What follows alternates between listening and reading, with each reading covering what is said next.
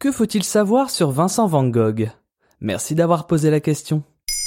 À l'occasion de l'anniversaire de sa mort, le 29 juillet 1869, nous revenons aujourd'hui sur la vie de Van Gogh, le peintre maudit décédé à 37 ans, qui trouvait la nuit plus colorée que le jour. Mais Van Gogh a-t-il vraiment travaillé dans les musées avant d'y être exposé? Vrai, mais revenons quelques années en arrière. Vincent est l'aîné d'une grande fratrie. Il grandit au cœur d'une famille protestante dans un village du sud des Pays-Bas, où il est né en 1853. Déjà intéressé par le dessin, le métier de son oncle l'intrigue. Celui-ci est marchand d'art à l'international.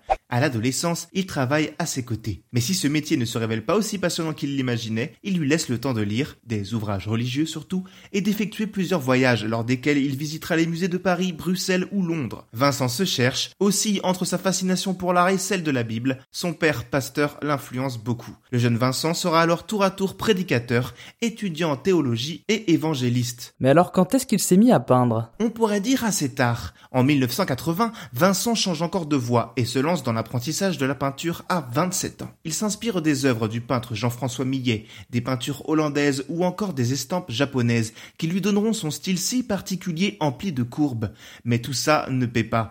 Alors, son petit frère Théo, le fameux, qui entre-temps est lui devenu marchand d'art, est chargé de vendre les œuvres de son grand frère. Les deux hommes sont stratèges, mais on connaît tous cette partie de l'histoire, et vous savez que ce n'a pas été si simple. De son vivant, ils ne vendront que deux tableaux. Un constat cynique lorsqu'on sait que l'iris de Van Gogh est l'une des peintures qui s'est vendue le plus cher au monde. Lassé de la capitale française où il avait rejoint son frère, Vincent quitte la ville en 1988 pour rejoindre le soleil du midi où il rêve de fonder un atelier d'artiste. Il s'installe à Arles où il sera rejoint par son ami et collègue Paul Gauguin. Ils sont tous deux des acteurs du mouvement post-impressionnisme. Malgré l'admiration qu'ils se vouent l'un pour l'autre, la cohabitation n'est pas toujours facile. C'est à l'issue d'une dispute avec ce dernier que Vincent s'empare d'un couteau pour se trancher l'oreille droite. Car la dépression touche déjà l'artiste depuis de nombreuses années, et à cette période, une triste folie l'accable. Mais il reste une force d'esprit incroyable et garde une productivité assez folle. Sans compter ses milliers de dessins, il peindra en tout 800 toiles, dont 37 autoportraits. Et oui, quand on n'a pas les moyens de faire poser un modèle, on se tourne vers son propre miroir. On parle beaucoup du frère de Van Gogh, c'est aussi une affaire familiale donc? Vincent entretient avec son petit frère Théo une relation épistolaire dantesque. Ils se sont échangés 650 de lettres, une relation qui débouche sur une matière biographique incroyable. Théo a été l'une des seules personnes à rester proche de son frère tout au long de leur vie. S'il arrive un malheur, nous le braverons ensemble, mon frère, demeurons fidèles l'un à l'autre, écrit Vincent à Théo. Au plus mal, c'est aussi son frère qui dirige à Vincent vers le docteur Gachet, un grand amateur d'art qui l'a accueilli à Auvers-sur-Oise. Paul Gachet lui offrit les conditions idéales à son activité artistique tout en l'aidant à sortir de la dépression.